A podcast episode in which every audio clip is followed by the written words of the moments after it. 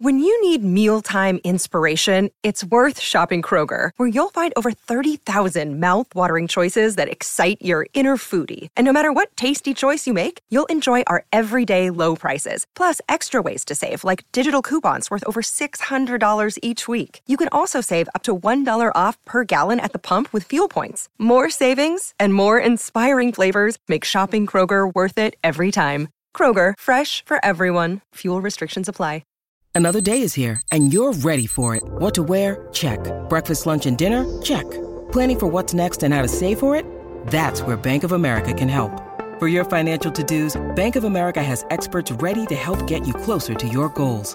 Get started at one of our local financial centers or 24-7 in our mobile banking app. Find a location near you at bankofamerica.com slash talk to us. What would you like the power to do? Mobile banking requires downloading the app and is only available for select devices. Message and data rates may apply. Bank of America and a member FDIC. Welcome to the New Books Network. Hi, this is Jim Stein, your host for New Books in Math, a channel of the New Books Network. Our guest today is Alexandr Draganov, author of Mathematical Tools for Real-World Application. Alexandr says everyone calls him Sasha, so I will too.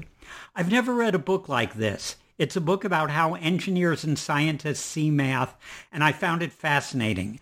What intrigued me about this book was not that it just presents and solves a bunch of interesting problems. It shows how scientists and engineers differ in their approach to problem solving from mathematicians. Shame on me, but as a mathematician, I've always been a little uncomfortable with the way engineers and scientists use mathematics. I wish I'd seen this book when I was in college. I'd have done a lot better in my physics courses. Sasha, welcome to the show. Thank you for inviting me, Jim. Sasha, what's your background and how did it motivate you to write this book? Uh, I grew up in uh, Kiev, Ukraine, which uh, was at the time it was still a part of the Soviet Union.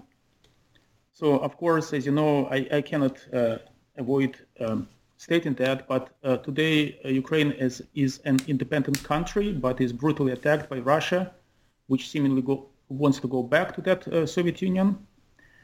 And uh, I was there uh, in the 70s. I was very lucky my, with my high school. We had great teachers in physics and math.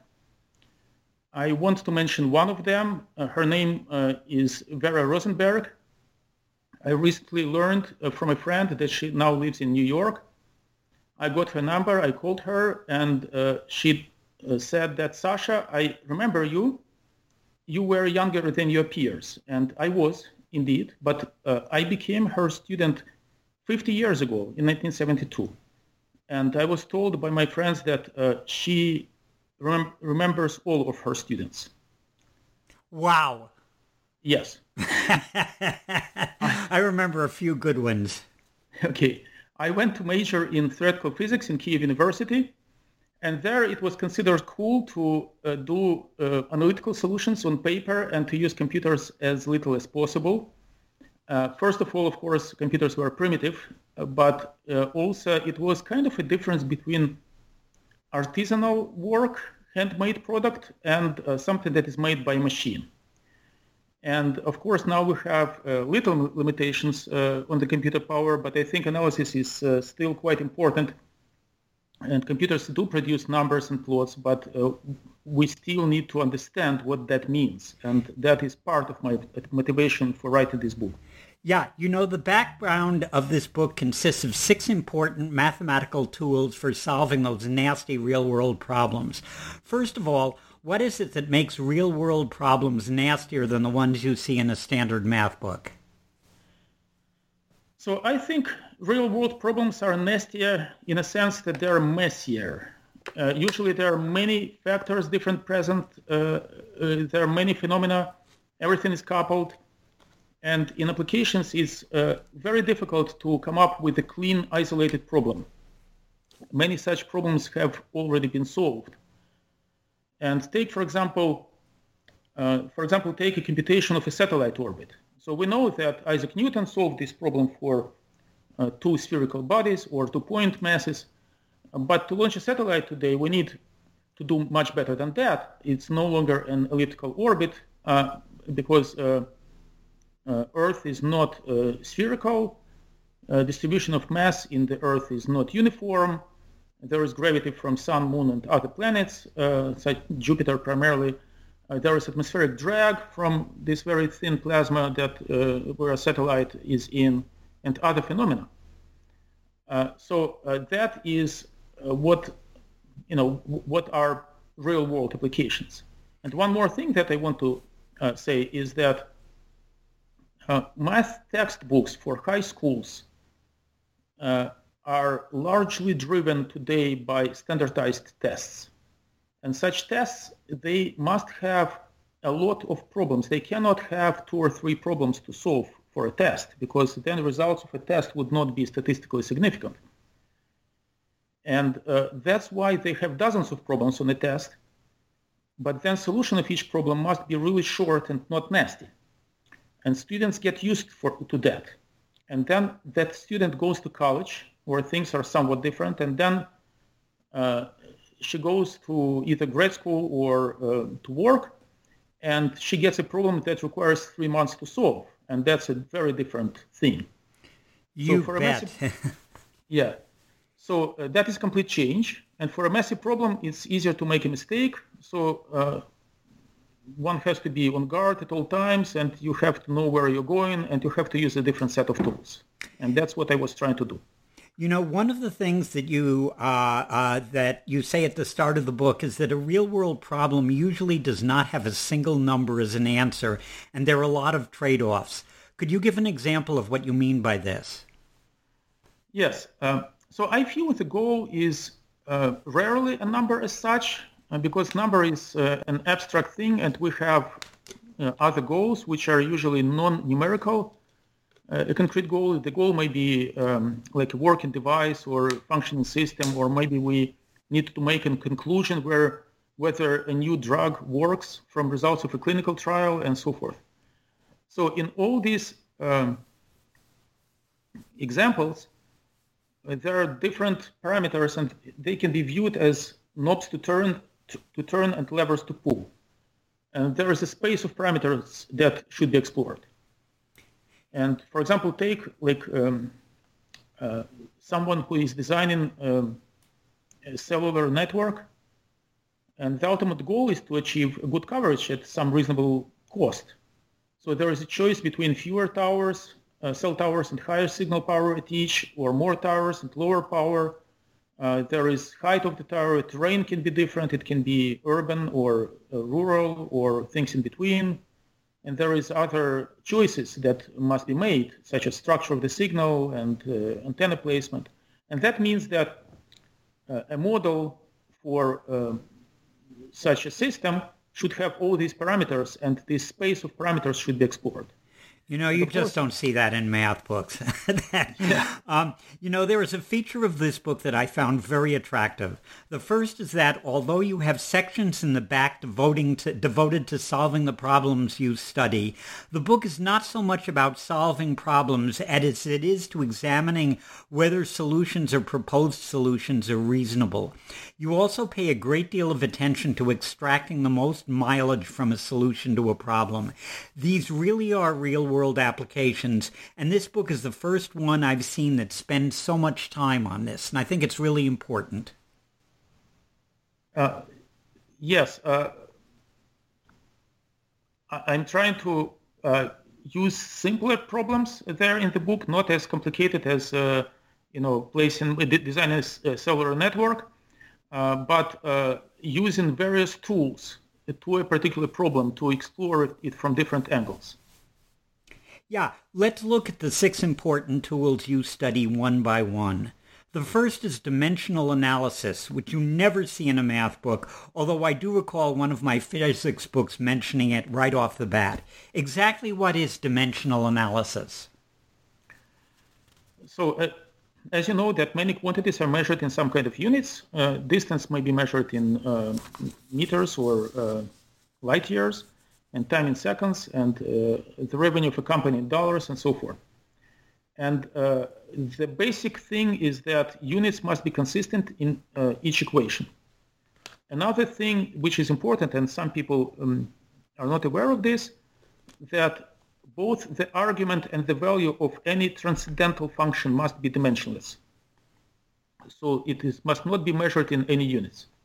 And that is true, for example, for trigonometric functions, for exponents, and all the special functions like Bessel functions or the gamma functions, so, so on. And of course, the question is why units must be consistent. Um, I, I, think uh, one you know typical explanation is that units are our ar- arbitrary choice, and if we change units, the results should scale in a particular way for all equations, all, all the results. And if you consider a sum of, uh, of a distance and a time uh, where things are measured in different units, they would not scale. And that's why units must be important, uh, must be consistent. You know, my impression is that dimensional analysis is often used as a check to see if a solution is reasonable. It seems to me that this will catch gross errors such as the one you mentioned. Are you measuring, uh, are you adding distance and time? But maybe it doesn't catch the lesser ones so well. Yes, of course. Uh, no tool is uh, universal. Uh, a lot of errors that are not caught by dimensional analysis, but still it should be a habit, uh, almost like uh, brushing teeth in the morning. And I have to say that I've seen highly qualified people whom I deeply respect who failed to check units and uh, were getting a wrong formula as a result of that. So uh, it, it has to be done. Yeah. It's, uh, it's not difficult to do. No, it certainly isn't. But I can recall back in, I think it was the 90s, that uh, uh, that uh, the Americans and uh, the Europeans were measuring in different units, and they hadn't really. One was measuring in uh, English units, and one was measuring in metric units, and as a result, they lost a two hundred million dollars satellite.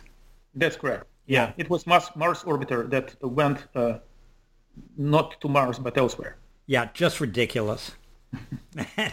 anyway, what is a dimensionless variable, and how are they used? So uh, a dimensionless variable uh, is quite useful. It is a combination of two or more variables uh, that does not have any units associated with it. And the simplest case uh, is a ratio of two variables that have the same units. For example, speed is measured typically in meters per second, uh, but the ratio of uh, say like my driving speed or walking speed to the speed of light is dimensionless, right? Yeah. And so they are used in uh, two ways primarily. Uh, first, um, if we consider, again, exploring the space of parameters, sometimes there are many parameters to deal with, uh, three, four, five, uh, you know, 10 parameters. And it's quite difficult to um, understand what's going on because of many, many different facets in the problem. And so if you combine these parameters in dimensionless combinations, uh, you will almost always see that there are fewer variables to deal with. And second is uh, very important, is to determine if a variable is large or small. So if I'm uh, looking at uh, my walking speed, it you know in millimeters per second it's uh, it's a, has a large numerical value, and in kilometers per second it's small. Uh, but if you so there is no way to determine whether it's large or small. But if you look at uh, its ratio to, say, speed of light, it's small. and uh, that means that... You... well, so is practically everything. yeah, so you don't have to use uh, relativistic um, theory to analyze that, right? So Yeah. You know, one of the things that I like about each of the chapters in your book that analyze the uh, various different tools, and we'll get on to some of the others in a moment, is at the start of the chapter you have an anecdote as to why this particular tool is important, and at the end of each chapter you have a nice summary of what you consider the important takeaways. I liked both of these. Uh, yeah, I, I was trying to first of all, to make uh, sure that uh, readers know that something is important, and uh, these anecdotes are put them in, in, in a position to appreciate that tool that will be introduced in that particular chapter. Yeah, some of the anecdotes were very attractive, and uh, I enjoyed reading them. Anyway, the next tool you look at is limiting case analysis. This is a tool which is useful for both mathematical and practical problems. You spend a lot of time looking at limiting cases for a quadratic equation. What are some practical problems for which this is important? So limiting cases, uh, I think they are very useful and uh, I just want to tell like an old joke about a theoretical physicist who is uh, hired by a company making furniture and they ask him to compute the stability of a regular table with four legs. And very quickly he brings results for a table with one leg and for a table within with the infinite number of legs. and then he starts working on the stability of a table with an arbitrary number of legs attached to the table in in arbitrary way. And that tells you the way to use limiting cases. So if you have a difficult problem one way to approach it is to solve a simpler problem first, and often that is a problem where one of the parameters has some kind of special value. It may be very small or uh, very large or pi over 2 or something like this. Uh, and uh, then you do that and then you start to work on, on, uh, on the main problem. But first of all, you already have appreciation for where you are going. Uh, and uh, second, uh, when you are solving the, you know, the ma- major main problem, you can refer back to the limiting case and see whether it's consistent with that limiting case and everything, whether everything is going right. Yeah, that's a nice point that you can check with. You can check by looking at the limiting cases. You know, earlier you discussed cell- cellular networks as to what you were doing on the ground, but what problems arise when engineers are working out how to place satellites for maximum utility? Well, there are many uh, problems whether you place uh, where you place that satellite and uh, uh, or a constellation and uh, how do you design, for example, antennas for that satellite or any kind of communication equipment. Uh, if you're talking about limiting cases, what comes to mind is that you may try to cover as much space on the surface of Earth as possible. And a GPS satellite is an example of that. Uh, each GPS satellite com- covers approximately almost half of the globe. And uh, on the other hand, uh, telecommunication satellites, they want to maximize power at a particular user, so they have a very narrow beam that targets a particular user, each particular user. And so these are different kind of... I see. Those are both limiting cases. Yeah. You know, when you introduce the idea of symmetry, um, you used a discussion about Newton's falling apple. I just absolutely love this, and I think the audience would appreciate it as well. Yes, what Newton, what Newton could have thought when uh, he saw that apple falling. So he saw that it is moving in the direction to the center of the Earth, right? And that is true whether it uh, falls in the suburb of London or in America or in Paris or Beijing. And so if you assume that both the apple and the earth are spherical, that direction is special because it's the axis of symmetry for these uh, two, two spheres. And if the apple went in any other direction, it would create a problem. For example, consider a situation when the apple goes not uh, exactly downward, but somewhat eastward. And then there would be a question, why is it going eastward and not westward? Because th- this is a completely equivalent uh, directions. Why would, it, why would it choose one of them? But for the direction exactly downward, there is no symmetric counterpart. And uh, so that question never comes up. And so uh, this is an example of how another key thought uh, is that if Apple, if the apple falls to Earth, the Earth also falls to to the apple because these two bodies they are not uh, different in principle, right? They have different sizes. The attraction is mutual, to, right? Yeah, and I also want to give another example which I uh, like. Uh, there was this uh, well-known theoretical physicist. Uh, his name was Arkady Migdal. And many years ago, I heard an interview with him, and he was telling a story. So he was in the mountains, uh, sitting next to a young couple And the woman asked her friend why the sky is uh, why is the sky so blue? And as you know, in the mountains, the sky is more deep blue than at the sea level. And the young man said, this is because the light scattering is proportional to the third power of frequency. And Migdal intervened in this. He couldn't tolerate that, of course, and he intervened in, intervened in the, uh, this conversation and said, young man, light scattering is a reversible process, and therefore it can only be proportional to an even power of frequency. In this case, the fourth. And this is a great example of how symmetry with respect to the direction of the time axis work, works. Uh, and Migdal, of course, understood that, but we can learn also how to use symmetry to our advantage to, to see whether things look right or not. Well, symmetry, uh, uh, I'm not so familiar with symmetry in engineering. Of course, I'm familiar with symmetry in mathematics. We use it a lot. But also you see it in physics. And I just sort of like to just temporarily detour into this for a moment. One is the idea of symmetry occurs in Einstein's assumption of isotropy for the theory of relativity, that the universe looks the same no matter where you are.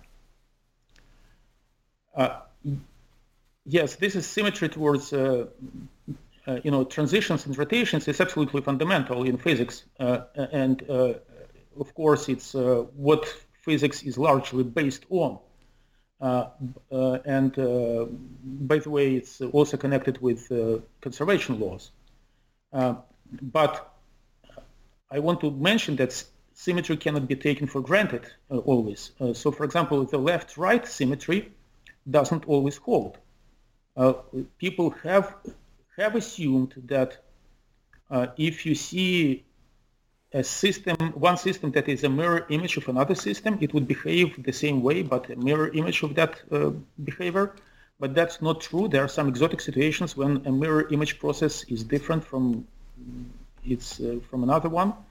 Uh, and people did get a Nobel Prize for this sometimes in the 50s. Yeah, I remember. I think they got it back when I was first starting out as a student back in the 50s. Um, and that was something that always sort of intrigued me. And I read things about it, but I never really studied it, about how the idea of swapping variables induced a symmetry. Uh, for instance, they talk about in physics, they talk about things such as charge parity symmetry and stuff like that. And I thought this was extremely interesting that the universe worked that w- this way, and it made some sort of sense to me. But my physics courses, my the physics courses that I took were at the elementary level, and I realized pretty quickly that I was more suited for mathematics than physics or engineering. So I didn't get into this. But every so often I read in articles about people talking about various symmetry violations and what impact they have on the universe. And I think that's, you know, I, I think if physicists think that's an important idea, uh, they're the ones who know best. yeah, and uh, that's true. And I think it's not just physics. Uh, so, for example, you mentioned uh, swapping variables. Uh, this can be purely mathematical thing, or it can be useful in economics or data analysis and what, what have you. So, for example, like a very simple example, if you have uh, two variables that play the same role and uh, they can be swapped in, in some equations, they also can be swapped uh, and leave equations invariant in all in all other equations for that system. So, for example, take um, a sine function uh, of x plus y, a sine of a sum, and you can swap x and y, of course, and the result will be the same. But that also means that the identity for the sine of a sum must have the same property, right? So uh, the identity is uh, sine of x plus y is equal to sine x cosine y plus cosine x sine y, and it does have the same property. So uh, this is a, another tool that can be used to check your results. This is a tool that can be used to, to, to predict what form a solution should have in rough terms, of course and uh, take a number of ways, for example, to select uh, seven objects from a set of 10 objects. And there is a formula that is given by uh, the binomial coefficient. But if you take seven objects out of 10, you leave three objects on the table. And that means that the number of ways to take seven objects from a set must be the same as the number of ways uh, to take three objects. And uh, binomial coefficients do not ha- do do have that property, of course. So it's not just in physics; it's a very common property that uh, we should learn how to recognize and use to our advantage. Yeah, I remember thinking about that in basketball because in basketball a team consists of 12 people, but only five are on the floor at any time. And so one of the standard questions one have is how many different uh, teams can be, are the, is it possible to put on the floor? But you can also look at it as the number of people who are sitting on the bench at the same time because when you take five people and put them on the floor, seven are sitting on the bench. The number of bench sitting teams must must be the same as the number of playing teams. Exactly. Yep. You know, you discuss a problem which fascinated me, the syrup blending problem. Um, exactly what is it and how does symmetry apply? So it's not a very practical problem, but I thought it is a good illustration of uh, what I was trying to, uh, to present in the book. So say you have uh, two or three sugar syrups, a solution of sugar in, in water. And uh, they have known masses and concentrations of sugar. And the question is, what would be the concentration of sugar if you mix them together? So one symmetry is uh, quite obvious. Uh, you, if you swap in your equations syrup 1 and syrup 2, the result will be the same. Uh, that is natural. The second symmetry uh, deals with the way we can blend three syrups. And there are two ways to do that. One is we just put three of them in a bowl and mix them. Another is to do it in two stages. We blend syrups one and two, and then uh, that mix we blend with uh, syrup three. And uh, obviously the result, the final result, the concentration of the final mix should be the same because it doesn't matter how you do that. Uh, but equations look somewhat different uh, if you model this uh, process, right? Yeah. But they, of course, they have to produce the same the same answer, the same result, right? Mm-hmm. And the third symmetry deals with the concentration of water in each syrup, syrup because we just uh, chose to um, to compute concentration of sugar, but this is one ingredient. Uh, the same should be true for the other ingredient, which is water, and results should be invariant where, where, where you kind of I love this problem because there are so many different symmetries that you never think of because normally you just grind out the answer, but that's just really cute.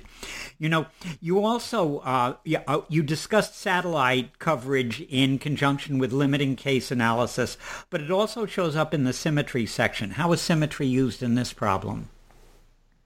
So in that problem, uh, we consider a satellite that transmits uh, a signal in a conical beam directly downward. And that beam uh, on the Earth's surface, it uh, covers a round spot. And so the question is, what is the radius of that spot?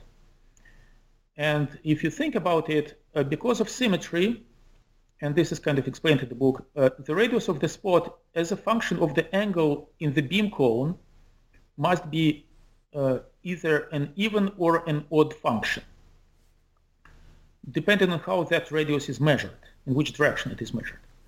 But it cannot be a function that is neither odd nor even. And uh, this is one way to check if the solution is right. And this is kind of like uh, that example uh, from Arkady Migdal, uh, which also dealt with, uh, with an even function, essentially. The next tool you investigate is scaling. What is the difference between linear scaling power law scaling, and exponential scaling? So scaling is what happens if a parameter is multiplied by a constant factor. And uh, sometimes we know what happens uh, with the system or with equations.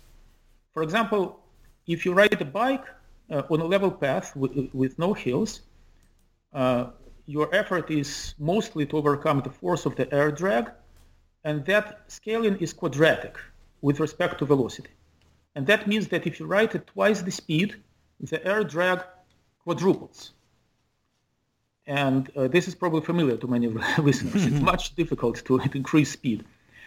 Uh, and uh, th- that kind of ripples through all these equations, and uh, you know it is uh, quite important in practice, right? And uh, geese fly in v, v, formation for that reason. They conserve energy, except for the one uh, goes in the front. And often there are multiple scaling be- behaviors, and they compete with each other. For example, a linear and quadratic uh, one, and one scaling can completely dominate the other one and that can be used to simplify the problem because we can neglect uh, one of the effects if it is uh, quite small, right? Yes. And then there is exponential scaling, and uh, we know that exponential growth always eventually wins over a power law. No matter what is the power law, no matter what is the exponential growth, it, it wins eventually uh, if it is maintained, of course. And this is what financial people mean when they talk about the power of compound interest. Um, you know, one of the first things in astronomy that I found fascinating was something called Olbers' paradox, which I think is almost 200 years old. And what exactly is it, and how does it relate to scaling? Yeah, I uh, try to use Olbers' paradox to show how different scalings work together and the paradox goes like this. So suppose our universe is infinite and has infinite number of stars, and they are on average statistically kind of more or less uniformly spread in the universe. So the intensity of intensity of light from each individual star scales with the distance from that star as 1 over distance squared. Uh, but the number of stars that emit light to, to, to us that we can see from a particular distance also scales and it increases as a power law, right? And so if you believe that model, if you com- combine these two scalings, the whole intensity of light from all the stars in the universe doesn't converge if you look it over distance, uh, in, you know. Yeah, each shell at a constant radius should contribute the same amount of light. Yeah. And so we should see an infinitely, infinitely bright sky day or night. And uh, that, of course, doesn't happen, so something must be wrong here, and uh, we can point to a couple of things uh, that uh, make this paradox uh, you know, not applicable to real life, and maybe the universe is not infinite, maybe it came to, to be a finite time ago, and so we only can see stars from uh, limited distance, uh, which are at some limited distance and so on. Yeah, I think it's I think it's a lovely example. Um, the next tool that you discuss is order of magnitude estimates, and it seems like that's more of a scientific tool or an engineering tool than a mathematical one. But I like your lead-off example of Fermi estimating the strength of the first atomic bomb explosion. Yeah, I agree that it is more uh, scientific or engineering tool uh, used less in mathematics. And about that anecdote, uh, Fermi was present at the first uh, atmospheric test of the atomic bomb. Uh, a group of people were standing at some distance from the blast, which was deemed safe, uh, and he was dropping tiny pieces of paper on the ground. And uh, he observed how these pieces of paper were falling. And when the blast wave hit their site, uh, these pieces of paper were blown away by a few feet. And from that observation, from the distance which these pieces of uh, paper traveled, uh, he was able to roughly estimate the power of the explosion in kilotons. And later that estimate was confirmed. It was a rough estimate, but it was correct by the order of magnitude. You know, so, I think Fermi was very well known for being able to make back of the envelope calculations that were remarkably accurate. Yeah. Yep. Um, what are coupling effects and how do they impact order of magnitude estimates? Uh, so there are multiple competing effects usually uh, in any application. Uh, we, um, I mentioned um, estimating a satellite orbit, and it's quite complicated in real life. Uh, we have to account should we account for the gravity from moon or uh, tides in the ocean or uh, atmospheric drag and where we draw the line. So we have to estimate roughly uh, each effect and decide that this effect, particular effect is important, say gravity from moon and uh, tides are important, but pressure from the solar wind is not. But in addition, all these effects are coupled. So the combined effect of the tides and, uh, say, atmospheric drag or any combination of the two is not just the sum of these effects, really. But uh, if you estimate uh, each of them and uh, uh, draw the line somewhere, some of them can be neglected. So we cannot account for everything, but we have to decide what is important and what is not.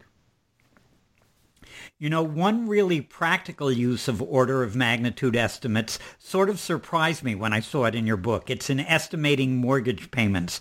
And since I'm willing to bet that the majority of our listeners have mortgage payments or are considering mortgage payments, I'm guessing most of our listeners would be interested in this. Yeah, I can brag a little. When we were buying our first home, uh, I impressed the loan officer by quickly estimating mortgage payments um, with without using a specialized financial calcula- calculator. I used a regular calcul- calculator, and uh, I even corrected his mistake because he, I guess he punched numbers incorrectly. But in general, finance has a lot to do with rough estimates because uh, when we start uh, a project or uh, just consider a budget, it is quite important to, to see what are major important things and which are minor things which are less important which which can be uh, almost ignored right so we don't have to sweat over the small stuff Yep, absolutely. And I remember uh, I spent some of my time as a stock option trader, and there's a very well-known formula, uh, the Black-Scholes formula, which gives you the estimate, uh, which gives you an estimate of the value of a stock option in terms of five different variables. But some of the variables, like the current interest rate, are uh, can be neglected. And so you learn to make order of magnitude estimates unless you have something available to compute this. And back mm-hmm. in the mm-hmm. day, you just didn't. So it's, you know, being able to produce order of magnitude estimates is extremely useful. And it's a skill that I think should be taught, um, you know, that, that you can learn, you know, that you can teach a child because one of the things that you can do is teach them how to make approximations. They go to the store with their mother. Uh, how much, you know, what's the bill going to be? Things like that. Yeah. Yeah. Of course. Um, and the last tool that you discuss is successive approximations. And again, you lead off with a lovely example. How did this tool enable 19th century astronomers to deduce the location of the planet Neptune? So this is a classic story. It's well known. Uh, and uh, in the beginning of uh, the 19th century, astronomers uh, had data on the orbit of, uh, of uh, Uranus, which was the last known planet at the time. But then turns turns out that the data could not be explained by the gravity from the sun and from the other planets. And uh, two mathematicians, uh, not sure how to pronounce the name, Urbain Le Verrier, I guess, and John Couch Adams, uh, independently of each other, they had a hypothesis that uh, the irregularities in that orbit were due to another yet unknown planet. And so uh, they decided to check uh, whether such planet, um, where, where, such planet might be located. Uh, this was before computers were available, of course.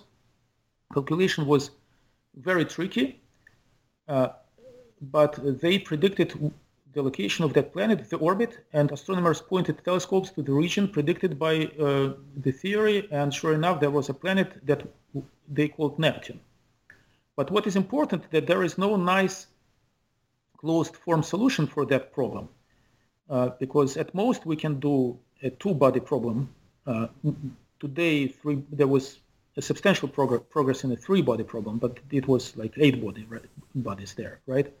But the whole thing became possible only because they assumed that there was a small parameter, so that interaction between pairs of planets is small compared to the interaction with sun. And this is how the method of successive approximation works. You leverage a small parameter. And of course, a small parameter must be dimensionless, as we talked about. So if you have one, it gives you a, a great tool to solve very tough problems. Yeah, I, it's amazing to me that the universe manages to solve the three-body problem quite well just because it puts those planets there and they interact with each other and they go where the laws tell them, but we can't fit, you know, we have difficulty uh, and have to approximate it because we can't find the exact solution that the universe has. Yeah. Uh, and uh, of course, this is like an analog computer, not a digital computer, but an analog one. Yeah, very, very true. Um, why uh, you've sort of given us a hint as to why approximations are so important in real-world problems. But do you have any uh, any uh, favorite examples other than, for instance, the uh, one involving Neptune, in which uh, successive approximations are important? Uh, well, one approximation is that if you turn on uh, if you turn on a GPS receiver, it has to assume some default position first. And uh, in many cases, it assumes a default position in the center of the Earth. even, even I didn't though, know that. Even though, obviously, a signal cannot uh, penetrate there, right? But then it uses uh, these successive approximations and it quickly, quickly converges to the exact position uh, within a few iterations, and that's that happens every time. so so it's quite quite tough. um, uh, and you just mentioned iteration. What is it, and how does it apply to the classic problem of the race between Achilles and the tortoise? Uh, so, uh, listeners who studied computer science uh, are often familiar with that because you start from some initial guess and then repeat the calculations to approach a solution. And that's how uh, many things are computed, like square root of 2 on a calculator. But uh, in the book, I used uh, the classic example of Achilles chasing a tortoise just to illustrate this, right? So uh, there is this uh, Zeno paradox, uh, which says that Achilles, Achilles can never reach the tortoise in a race. And if you're not familiar with that paradox, suppose that originally Achilles was uh, behind the tortoise, separated uh, from the tortoise by, say, 100 meters, right? And then uh, uh tortoise runs 10 times slower than Achilles does. And so Achilles runs that distance, but the tortoise also moves by 10 meters. Then Achilles runs 10 meters, but the tortoise moves 1 meter, and so on. And Zeno an ancient Greek philosopher uh, concluded that this requires infinitely many steps, and therefore Achilles should not be able to reach the tortoise. But of course, uh, in reality, this whole series, it converges. So Achilles is fine, but this thinking of uh, solving problem in an iterative way rather than at once is how iterations work. And they approach uh, the correct result after some number of steps.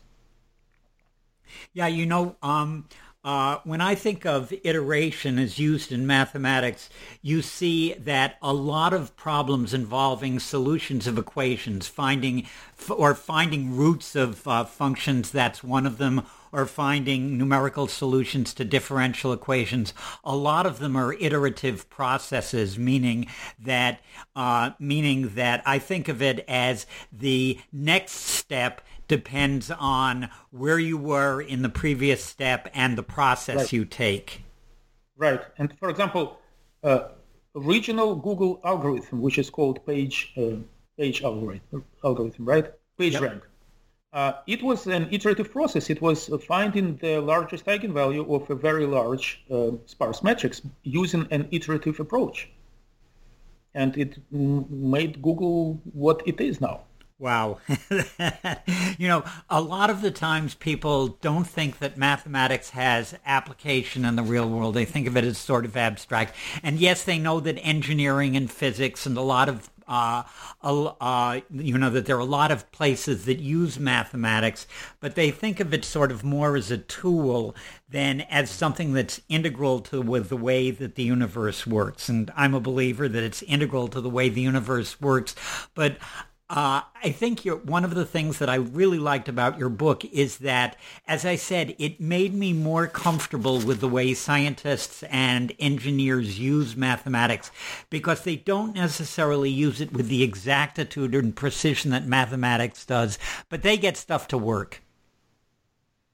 Yeah. Uh, so uh, again, problems in mathematical textbooks are I felt they're different from real world applications. There is a gap. And, oh, you bet. Uh, My goal was trying to fill that gap, yes. You know, at the end of the book, you discuss two real world problems that use some or all of the tools that you dictate in that book. And one of them just absolutely resonated with me, and I'm sure it's going to resonate with the, our listeners when we discuss it or when you discuss it. Um, the first of your problems was how to minimize the probability that an airplane does not land on the intended runway. How does this occur? And how do the tools in your book help to prevent this? So this problem is an example of uh, of a situation when you have random events that may be extremely rare but also catastrophic. So uh, it is an airplane crash, a powerful earthquake, and so on, right? Yep. And uh, one of the lessons that were hard learned is that uh, distribution, probability distribution for such events is not necessarily Gaussian. So the main hump of the distribution function quite often is close to Gaussian, uh, but people overuse uh, this, uh, what is known as the central limit theorem, and they conclude that tails are also Gaussian, and tails converge much uh, more slowly if you look at how it works. And so many, many people do not appreciate, appreciate this. They estimate probability of such events and they can conclude that it's negligible, but it is not. And we have to account for that. We have to design systems, safety critical uh, systems in such a way that accounts for that. So the tools in my book help to get appreciation for how much things can be different from a Gaussian in that, you know, in that particular example. And I want to give an application uh, that is important. Of course, this is uh, now you know, most people recognize that. And when designing, uh, you know, airplanes uh, or um, nuclear power stations, uh, they, they know that, fortunately. Yeah. Of, of the tools that you, uh, um, of the tools that you discuss in the book, there were six of them. Which do you find that um, which do you think are more valuable and which do you think occur most frequently? I think uh, occurs most frequently is uh, limiting case analysis because uh, almost every problem, uh, you know, you can use it uh, for almost any problem. Uh, what is quite valuable is successive approximations because it almost provided job security for generations of physicists and engineers. yes, and as someone who's who's spent some time uh, early in my youth working for an engineering firm, I can appreciate that. Um, Sasha, it's been a pleasure interviewing you, and I'd like to ask you a couple of questions. First, I suspect that there might be some people who will be interested in communicating with you. I, as I said, one of the things that I wish I'd done is I wish I'd had your book available when I was taking engineering and physics courses early in my career because the, uh, I know I would have done a lot better because I just didn't think like that. I thought like a mathematician rather than a physicist or an engineer, and I think this book helped you in that uh, in that area. So, how can listeners get in touch with you if they want to? It's simple. Uh, email works well uh, for me, and uh, my email is Sasha, which is S A S H A, then dot my last name Draganov at gmail.com. And I'll be very glad to hear from listeners of this uh, podcast or from readers of the book. Yeah, you know, one of the things that I've always been, it's it's not just you, but over the years I've had occasion to write people in academia who may have been, you know, who may have been more very well known, but didn't know who I was and they were unfailingly polite. And I think that's one thing that members of the audience may not appreciate is that if you write an academic they're almost certain to write back because A, they're not deluged with mail. They don't get fan mail like a rock star or a uh, or an athlete. And usually when people write an academic, it concerns a problem that either interested the academic or something that may potentially interest them. So we're interested in getting emails. And the other thing that I'd like to ask you is if you have any interesting projects on the horizon that we might be interested in and might get to talk to you about at a future date. So I just completed one project, and uh, that was writing down solutions to all exercises in the book. So in case someone wants to teach a class based on this book, uh, solutions to all the exercises are available. Uh, that, but, that, that's good to know, but that's about this book. Have you got anything right. Uh, in yeah. mind for the future? Right, and uh, originally I wanted to write something for uh, for high school, uh, but failed. It drifted towards a college level. Uh, but uh, now I am still want to to, to to to to have a challenge and to write something for for the high school level. And my next goal, hopefully, will be write a book that tells high school students what a proof is how to do proofs. Uh, and there are some good books on this, but I think there is still a need, for, maybe a need for another one. There are certainly a bunch of good books on it. I just finished interviewing someone on the history of proof, but I think that's a, would be a wonderful contribution if you can make it at the high school level, because some of the, you know, the the proof techniques that uh, uh, mathematicians and, and mathematicians and physicists acquire usually require substantially more background and experience in doing them. And I know that uh, when I took geometry long ago going far away. Um, I'd found algebra and arithmetic very easy, and when it got to geometry and proofs, I had a really hard time. And so I think that if you can structure a book on proofs for high school students, um, I think it would be very valuable. And when it's published, I'd certainly be interested in talking to you about it. Thank you. Thank you. I'll, I'll try to do that. Okay. Thank you very much, Sasha. Take care. Thank you. Thank you for having me.